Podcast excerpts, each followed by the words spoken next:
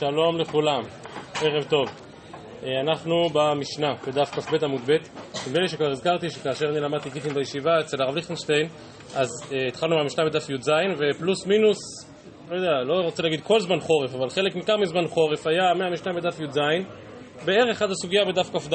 כלומר, מה שאנחנו עשינו בפחות משבוע, מוקדש לו חודשים ארוכים בזמן חורף, uh, מטבע הדברים. אז, אז זה... זה זה מאתגר כל הזמן, אני חושב שבסוגיה של הערב זה אפילו עוד יותר מאתגר, אה, משום שהסוגיה כאן היא אחת הסוגיות המרכזיות שעוסקות בהלכה מאוד עקרונית, כבר נתקלנו בה ועוד ניתקל בה בהמשך, ההלכה שמחייבת לכתוב את הגט לשמה. אז הביטוי וכתב לה לשמה מופיע רק פעם אחת במשנה, בתחילת הפרק השלישי, אבל הגמרא מצטטת אותו לאורך המסכת, וגם הסוגיה שלנו היא סוגיה די מרכזית שעוסקת בעניין הזה לשמה. אז אני לא חושב שאפשר לאפיין סוגיה אחת שהיא סוגיית לשמה. שוב, הביטוי וכתב לה לשמה מופיע כמה פעמים, אבל אין סוגיה אחת שהיא הסוגיה שעוסקת בנושא. כשאנחנו אז למדנו גיטין, אז דרך הסוגיה כאן, בדף כ"ג, קצת גם בדף כ"ד, אז מצא הרב ליכטנשטיין לנכון לפרוס את כל סוגיית לשמה, מה שכמובן לא נוכל לעשות כאן, אבל כדרכנו לפחות להזכיר את עיקרי הדברים. ובכן אומרת המשנה דף כ"ב עמוד ב' הכל כשרים לכתוב את הגט, אפילו חירש, שוטה וקטן. ואף על פי שבכל מקום חירש, שוטה וקטן אינם בני דעת, כנראה שכדי לכתוב גט לא צריך דעת, פעולה די פשוטה, פעולה טכנית, לקחת את הדיו שכבר דיברנו עליו ואת הקלף שכבר דיברנו עליו, ופשוט לכתוב את המילים, גם חשו יכולים לעשות דבר כזה. ועוד אומרת המשנה, ועל זה כבר דיברנו, האישה כותבת את גיתה, והאיש כותב את שוברו, שאין קיום הגט אלא בחותמה. אז גם כאן האישה יכולה לכתוב בצידה את הגט. פשט המשנה, שזה בכלל לא משנה, שהבעל לא ציווה עליה לעשות את זה וזה לא קשור לבעל בכלל, העיקר שהחתימה אכן תהיה לשמה כדעת רבי מאיר, כך פשט המשנה, הגמרא מיד תתלמד בזה, וגם דרך ההלכה הזאת של האישה כותבת את כיתה, כבר ראינו שאף על פי שהיא זאת שכותבת, היא צריכה להקנות את השטר הזה לבעל כדי שיוכל לקיים, וכתב לספר כריתות ונתן בידה. אז האישה כותבת את גיתה, האיש, אם הוא זקוק לשובר, שהאישה תכתוב לו, שכבר קיבלה את כתובתה, שוב, הוא כותב את השובר ומקנה לה כדי שהיא תיתן לו, ועל כל העניינים הללו כבר דיברנו. אם כן, החידוש המרכזי של המשנה הזו, שגם חירש, שוטה וקטן יכולים לכתוב את הגט. מהה הגמרא ואומרת, והעליו בני דענינו, באמת איך זה יכול להיות? הרי כתיבת הגט צריכה להיות כתיבה לשמה, כמו שהזכרתי זה עתה, איך יכול להיות שחירש, שוטה וקטן, גם הם יכולים לכתוב לשמה? מציעה הגמרא שלושה תירוצים. תירוץ ראשון אמר רב הונא, כ"ג עמוד א', והוא שהיה גדול עומד על גביו. נכון, לקטן אין דעת, אבל אם יש אדם מבוגר שעומד על גביו, שעומד לצידו ומסביר לו מה צריך לעשות ואיך צריך לעשות ואיך צריך לכתוב לשמה, אין בעיה. נפתרה בעיית לשמה, גם חירש, שוטה וקטן מסוגלים לעשות דבר כזה, כאשר גדול עומד על גביו. אמר לי רב נחמן, אלא מעתה עובד כוכבים וישראל עומד על גביו. הכי נמי דקשר? כלומר, גם גוי לא יכול לכתוב לשמה. האם לדעתך גדול עומד על גביו יועיל בגוי? וכי תימה הכי נמי, אולי תענה לי, כן, למה לא? חשו לא יכולים לכתוב, אבל אם גדול עומד על גביו זה מועיל. גם גוי לא יכול לכתוב, ואם גדול עומד על גביו זה מועיל. אבל אם ככה אתה רוצה לומר לי, אז יש ברייתא מפורשת שאומרת ההפך, והתניא עובד כוכבים פסול. כלומר, עובד כוכבים לא יכול לכתוב את הגט. בניגוד לחירש שוטה וקטן שיכולים לכתוב במשנה, בברייתא נאמר שגוי לא יכול לכתוב. ומשמע בפשטות, שבאופן גורף הוא לא יכול לכתוב, אפילו אם גדול עומד על גביו הוא לא יכול לכתוב. כן, מתרצת הגמרא ואומרת, עובד כוכבים לדעת ידי נפשי יעבד. כלומר, עובד כוכבים גרוע יותר מחירש שוטה וקטן. חירש שוטה וקטן אינם בני דעת, ולכן אם גדול עומד על גביו ואומר לו מה לעשות, אז הוא מעניק את הדעת שחסרה. לעומת זאת, עובד כוכבים זה לא שהוא לאו בן דעת, יש לו דעת. רק הדעת שלו לא מוכוונת לנקודה ההלכתית הנדרשת. ולכן גדול עומד על גביו לא יעזור, כי על דעתי דנפשי אפילו. סוף דבר, תירוץ ראשון או הסבר ראשון למשנה, מדובר אכן על כתיבה של אלה שאינם בני דעת, אבל גדול עומד על גביו. ואולם, הדר אמר רב נחמן, לאו מילתא היא דאמרי. לא, אבל כל המהלך הזה לא נכון. דמידי קפסי לי לעובד כוכבים. לעניין הבאה, המשנה הבאה שנראה מיד כאן בדף כ"ג עמוד א', שאומרת שעובד כוכבים לא יכול להיות שליח להבאת הגט, וזה נאמר בפירוש. אם תציצו לרגע במשנה כאן בהמשך, אז המשנה אומרת, הכל כשרים להביא את הגט, חוץ מחירש, שוטה, קטן, סומה, עובד כוכבים. כלומר, הרשימה כאן היא רשימה שלמה, שגם חירש, שוטה וקטן לא יכולים להיות שליח, וגם גול לא יכול להיות שליח. ואם כן, אומר רב נחמן, מזה שהמשנה הבאה באה ואומרת בפירוש שגוי לא יכול להיות שליח לעניין הבאה, מכלל שבמשנתנו, ששואלת אם אפשר או אי אפשר לכתוב, מכלל דלעניין כתיבה, כשר. כלומר, אמר רב נחמן, כל הפלפול שלי היה שגדול עומד על גביו לא מועיל בגוי כי הוא עושה על דעת עצמו, אבל רגע, אולי גוי כן כשר לכתיבת הגט. איך אתה יודע שהוא כשר לכתיבת הגט? כי לא כתוב שהוא לא כשר. כאשר גוי פסול, למשל במשנה הבאה, זה נאמר בפירוש, וממשנתנו לא נאמר שהגוי פסול. לכאורה הגוי באמת קשה. טוב, דיוק מעניין בלשון המשנה, רק מה הבעיה בדיוק הזה? לא, מה הבעיה בדיוק הזה? ראינו לפני רגע שבברייתא, נכון, במשנה לא כתוב, אבל בברייתא כן כתוב בפירוש שעובד כוכבים כן פסול לכתוב. אז אתה עושה דיוקים מה אולי לא כתוב במשנה. בסדר, לא כתוב במשנה, אבל הברייתא שציטטנו לפני רגע מקשה הגמרא על רב נחמן ואומרת והתניא עובד כוכבים פסול. אז גם אם נכון הדיוק שלך במשנה, שמזה שהמשנה לא הזכירה גוי, משמע שגוי כשר לכתיבה. נו, אבל בברייתא נאמר בפירוש שגוי פסול לכתיבה. אומרת הגמרא, וזה בעצם תירוץ שני, ההיא רבי לזרי, דאמר עדי מסירה קרתי, ובאינן כתיבה לשמה, והא ודאי עובד כוכבים, הדעתי דנפשי כאבי. וזה אם כן תירוץ שני להסבר המשנה, ש... שבעצם למה חירש שוטה וקטן, ואין החינמי גם גוי, גם הם כשרים לכתיבת הגט, כי הכל לדעת רבי מאיר, שאומר שעדי חתימה קרתי והכתיבה לא מעניינת אותי. כאשר יש דין לשמה בגט, משמעותו שהחתימה צריכה להיעשות לשמה. ולכן, באמת משנתנו אליבא דרבי מאיר, הוא באמת לא צריך גדול עומד על גביו ולא צריך שום דבר, לא צריך לשמה בגט בכלל לפי רבי מאיר, כמו שהמשנה מיד תאמר. היי תגיד, איך תסביר את הברייתא שאומרת שגוי פסול? הברייתא היא לפי רבי אלעזר, שאומר עדי מסירה קרתי, דהיינו שבכלל לא חייבים לחתום, ואם כן, מהו דין לשמה? כאשר התורה אמרה וכתב לה והסבירו חז"ל לשמה, לפי רבי אלעזר למה הכוונה? לגט עצמו, והוא צריך כתיבה לשמה. ולכן אומרת הברייתא שגוי פסול, מן החינמי, לפי זה, גם חירש שוטה וקטן אמורים להיות פסולים. מיד נזכיר את מחלוקת הראשונים, אז איך להבין את מסקנת הסוגיה. ואם כן, תירוץ ראשון, איך יכול להיות שחירש שוטה וקטן כשרים, תשובה בגדול עומד על גביו. תירוץ שני, איך יכול להיות שהם כשרים? זה לפי רבי מאיר, לפי רבי מאיר בכלל לא צריך לשמוע בכתיבה, כל מה שמעניין אותנו זה רק החתימה. אמר רב נחמן, היות שהזכרנו את זה שלפי רבי מאיר באמת לא צריך לשמה בגט, אמר רב נחמן, אומר היה רבי מאיר, אפילו מצאו באשפה, חתמו ונתנו לה. ברור שאם הוא מצא גט באשפה, הוא לא נכתב לשם האיש הזה ולא לשם האישה הזאת, אתה בכלל לא יודע אם זה לשם כריתות. רבי מאיר אומר, זה לא מעניין אותי. מצאתי גט באשפה, אם השמות נכונים, אני יכול לקחת אותו, ובלבד שהחתימה תהיה חתימה כשרה. זה קורה שוב, אמר רב נחמן, אומר היה רבי מאיר, אפילו מצאו באשפה, חתמו ונתנו לה, אכן הגט כשר. דברי רב עלי רב נחמן, וכתב לה לשמה, כמו שאמרתי, זו משנה מפורשת בתחילת פרק ג' שצריך לכתוב לשמה. מה, מה תעשה עם זה? אומרת הגמרא, מה אליו כתיבת הגט, שצריכה להיות לשמה לכולי עלמא? לא אומרת הגמרא. הכוונה רק לחתימת העדים. לפי רבי מאיר החתימה צריכה להיות לשמה, אבל הכתיבה, אין שום הלכה כזאת. היטבי רבא, כל גט שנכתב שלא לשום האישה, פסול. טוב, עוד פעם, מפורש כאן שצריך לכתוב לשמה, ושוב עונה הגמרא, אימה שנחתם שלא לשום האישה פסול. לפי רבי מאיר רק החתימה מעניינת אותי ולא הכתיבה. אי טבעי, כשהוא כותבו, כאילו כותבו לשמה. וכאן הגמרא תבין מיד שמדובר לא על כתיבת עיקר הגט, אלא נניח רק על הטופס שהזכרנו אתמול. אבל גם את זה כאילו צריך לכתוב לשמה. מה אליו, אומרת הגמרא, כשהוא כותבו לטורף, שזה עיקר השטר, לשמה, כאילו כותבו גם לטופס לשמה, ומכאן שצריך לכתוב את הכל לשמה, לא דוחה הגמרא. לפי רבי מאיר, הכוונה כשהוא חותמו לשמה, כאילו כותבו לשמה. כלומר, שוב, לפי רבי מאיר, כל מקור שתבוא ותגיד לי שצריך כתיבה לשמה, אני אתרץ לך שלפי רבי מאיר מדובר רק על חתימה. כי ידי חתימה קרתי וזה העיקר. והכתיבה בכלל לא צריכה להיות לשמה.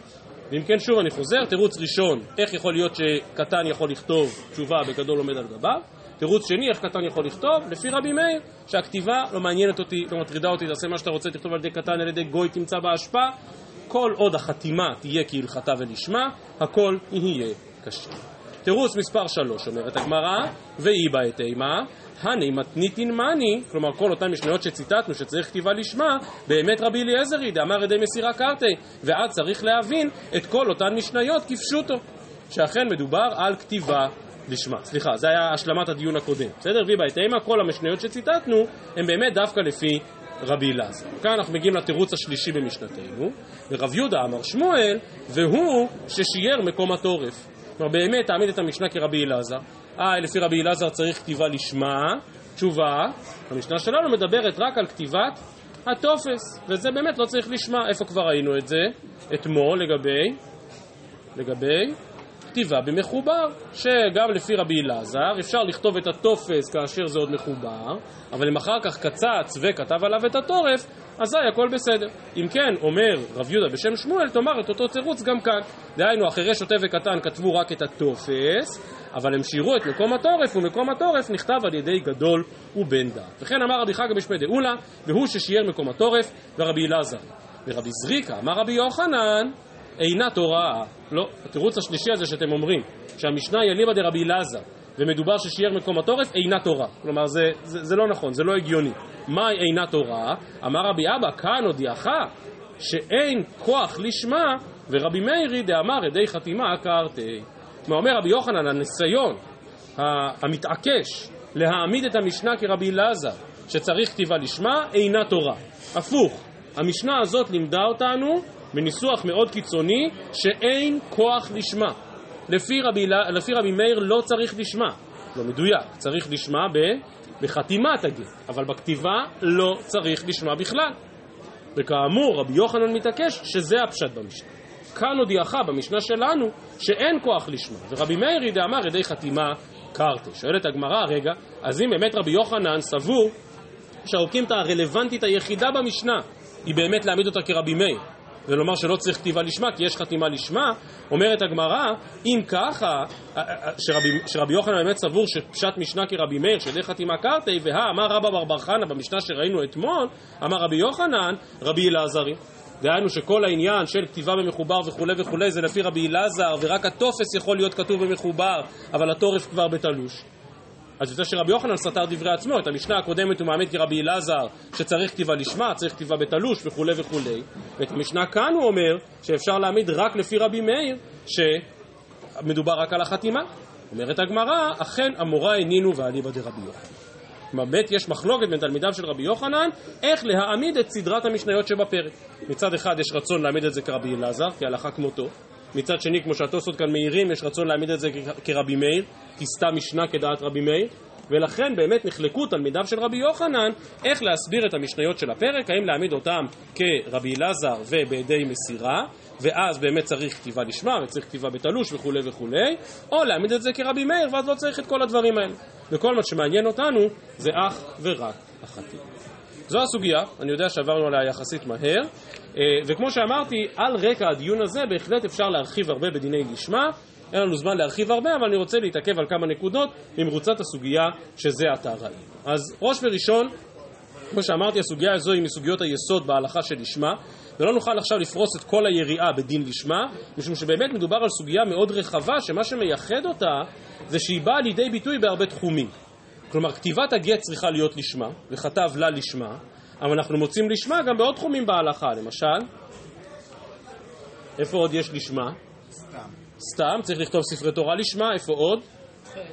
נכון, בציצית, יש הלכות שקשורות ללשמה, איפה עוד? קורבנות. קורבנות, בקודשים צריך להקריב אותם לשמה, מצוין.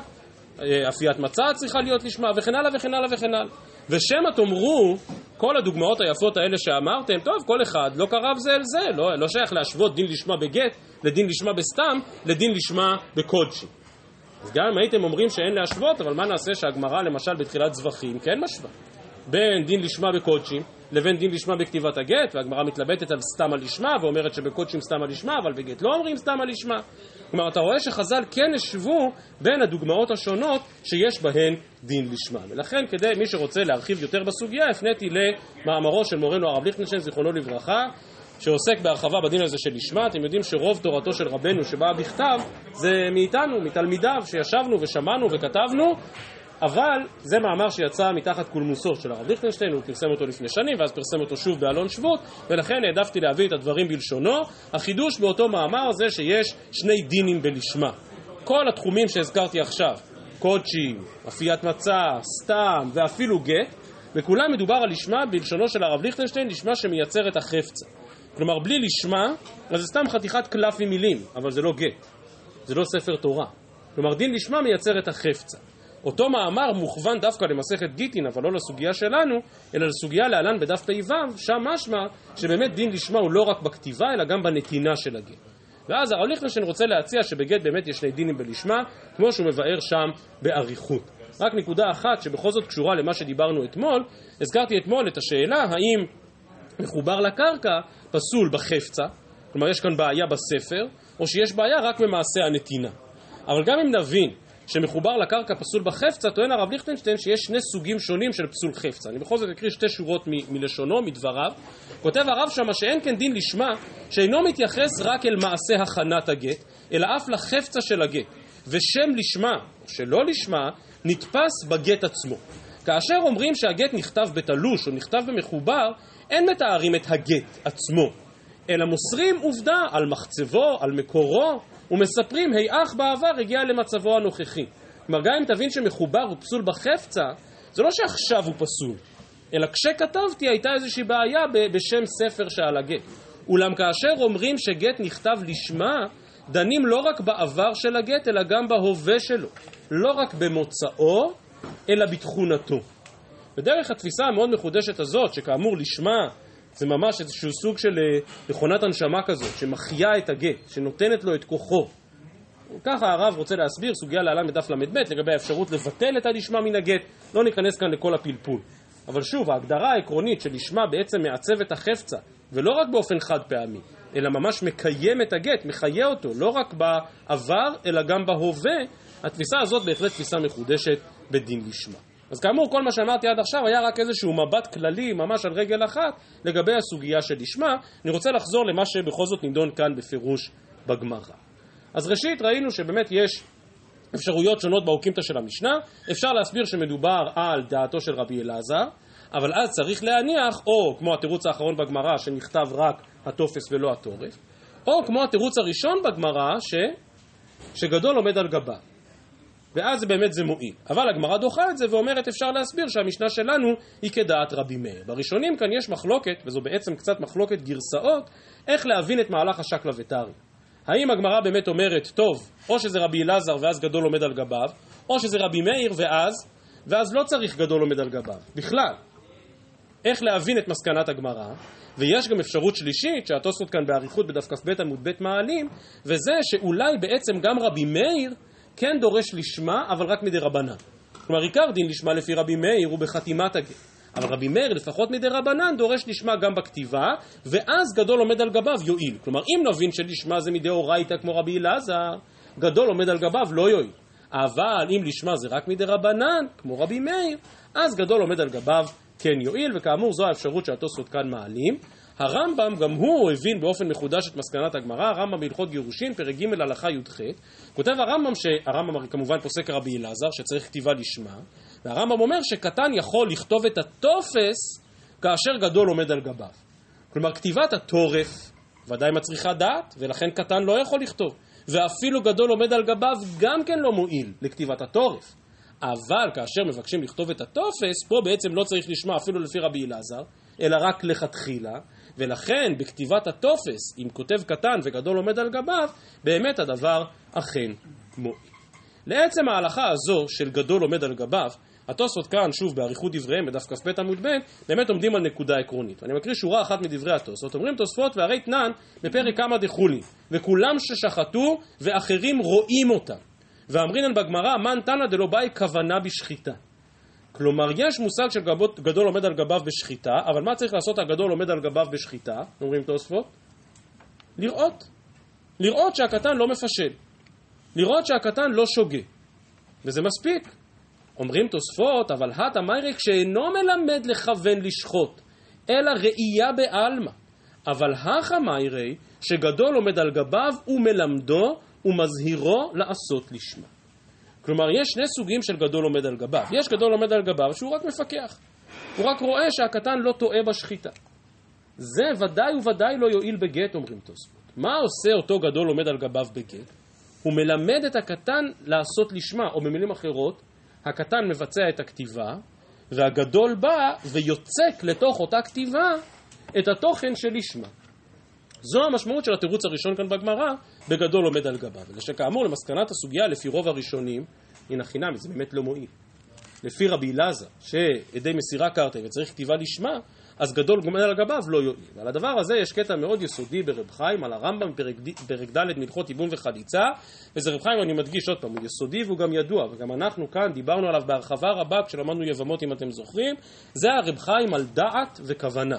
רב חיים שמחלק למשל בין חליצה, שזו פעולה שמצריכה רק כוונה, לבין גיטין, קידושין, שזו פעולה שמצריכה גם דעת.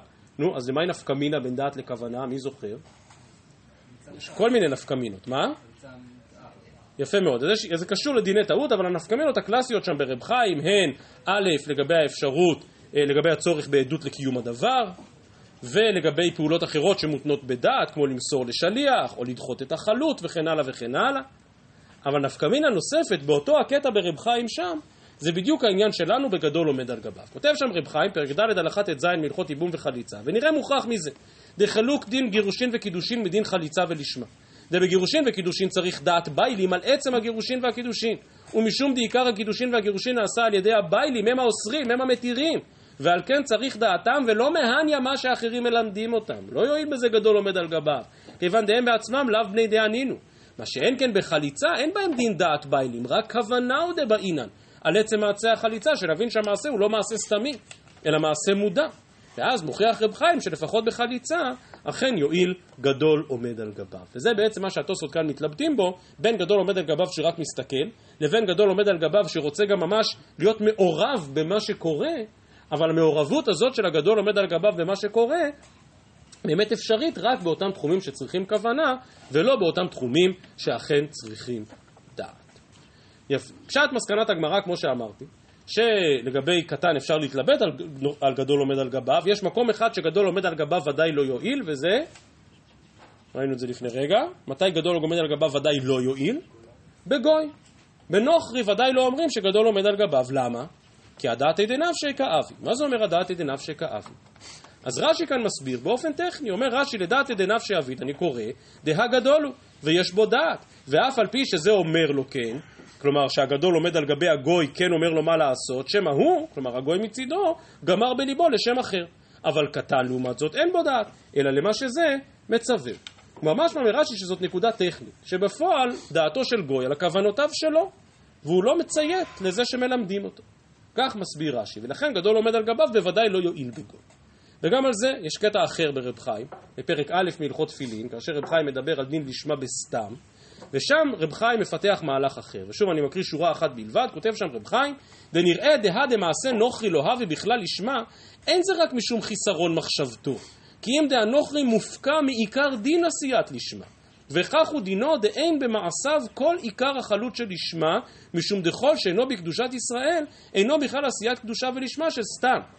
ולכן גם כאן, כמו שאמרתי, זה חלק ממהלך הרבה יותר רחב של רב חיים שם, לא נאריך, אבל המהות היא שגוי מופקע באופן עקרוני מדין לשמה, לא רק בגלל שאתה חושש שדעתו לא שלמה, או שיש לו כרגע מחשבות אחרות, כמו שרש"י אמר, אלא ברמה מהותית, גוי לא יכול לייצר לשמה. נפקא מינה בין התפיסה של רש"י לתפיסה של רב חיים זה מה דינו של גוי קטן. הרי גוי קטן לפי רש"י אין בעיה, כי אין לו מחשבות משלו, ולכן גדול לא עומד על רביו יועיל. לעומת זאת לפי רב חיים, היות שהוא גוי אז הוא מופקע מהותית מדין לשמה. ולכן גם בזה לא יועיל, גדול עומד על גביו. נקודה אחרונה בסקירה הקצת יותר מדי מהירה הזאת, אבל פשוט אין לי ברירה, אה, אז עוד נקודה אחת מן התוספות המאוד מאוד ארוך שיש כאן בדף כ"ב עמוד ב', וזה התוספות שואלים מה, מה מטריד את הגמרא, איך יכול להיות שקטן יכול לכתוב גט לשמה, הרי אין בו דעת. ענתה הגמרא גדול עומד על גביו. אומרים תוספות, אבל רגע, יש עוד בעיות שצריך לפתור לגבי קטן. למשל, האם קטן הוא בכלל בר כריתות? הרי הוא לא בתורת גיטין וקידושין. אומרים תוספות, טוב, זה לא מטריד אותנו. למה? כי גם אם כרגע הוא לא יכול לקדש ולגרש כי הוא קטן, יחלפו כמה שנים, הוא יהיה גדול, ואז הוא כן יהיה בתורת גיטין וקידושין. אבל יש נקודה אחרת שמטרידה את התוספות, ועליה יש ממש ספרות שלמה באחרונים שנכתבה רק על התוספות הזה. ואומרים תוספות, רגע, אבל אם אתה רוצה שהקטן יכתוב גט עבור הבעל, אז הבעל צריך, צריך למנות אותו כשליח, והרי אין שליחות לקטן. אומרים תוספות, ואם תאמר, והקתי הלאו בני שליחות נינו, אז מהי מהני דגדול עומד על גביו? נניח גדול עומד על גביו היה מועיל ונותן לשמה, אבל איך אתה יכול למנות קטן כשליח? מתרצים תוספות ואומרים, ויש לומר, דלא באינן שליחות בכתיבה. דבכתב לאו הבעל קאי, אלא הסופר הוא, ועד אמרינן לקמן בדף ע"א צריך שיאמר לסופר כתוב ולעדים חתומו, לאו משום שליחות, אלא משום דכשלא ציווה הבעל, לא חשיב לשמה. וכאין זה כותב, כותב, כותב כאן גם הרמב"ן ותלמידיו.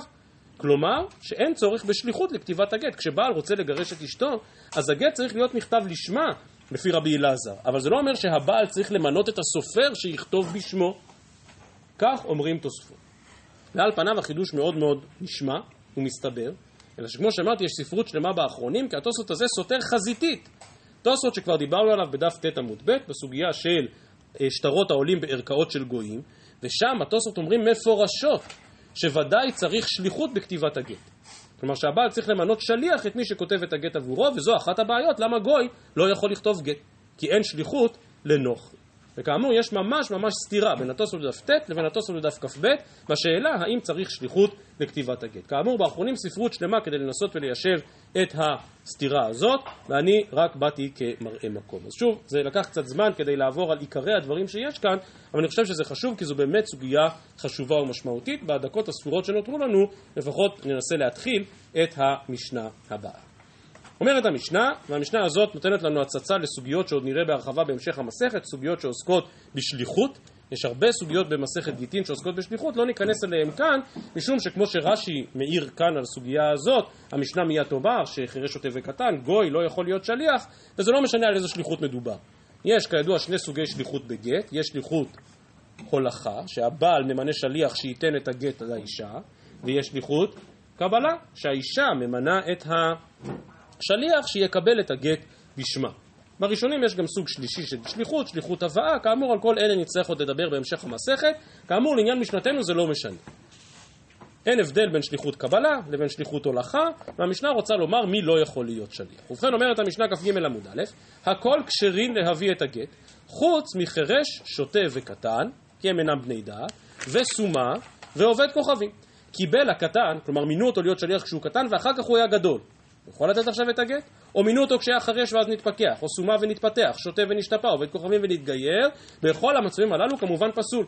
כי כשמינו אותו להיות שליח הוא לא היה בר שליחות. אבל, אם מינו אותו כשהוא היה פיקח, ואז הוא נתחרש, ואז הוא חזר ונתפכח, או שהוא היה פתוח ונסתמה וחזר ונתפתח, או שפוי ונשתה וחזר ונשתפה, כשר. כלומר, כשמינו אותו להיות שליח, הוא היה שליח לגיטימי, כשהוא נותן את הגט הוא שליח לגיטימי, ושבאמצע היה איזה בין השמשות, איזה ליקוי מאורות, לא נורא. עדיין הגט כשר. זה הכלל, כל שתחילתו וסופו בדעת, אכן הוא כשר. אומרת הגמרא, בישלמה חירש שוטה וקטן, דלאו בני, בני דעה נינו, ולכן מישהו לא בר דעת, ממילא אי אפשר למנות אותו להיות שליח. עובד כוכבים נמי, דלאו בר היתרה הוא. מה זאת אומרת שהוא לאו בר היתרה? שהוא לא בתורת גיטין וקידושין. לא שייך למנות אדם שלא, ש, שלא נמצא בכלל בעולם הגיטין והקידושין ולמנות אותו להיות שליח קבלה או שליח הולכה. לאו ברי תיראו, אלא שואלת הגמרא, סומה עמי.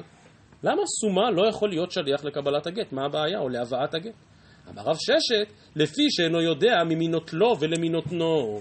איך אתה יכול למנות סומה להיות שליח? הרי הבעל הזה ראובן, מינה אותו לתת את הגט לאשתו, לא בטוח שהוא זיהה את ראובן, לא בטוח שהוא מזהה את האישה, ולכן ברור שאדם כזה לא יכול להיות שליח. התוספות כאן באמת מתלבטים עד כמה שליח צריך תמיד להכיר, לזהות בדיוק מי זה הבעל, בדיוק מי זו האישה.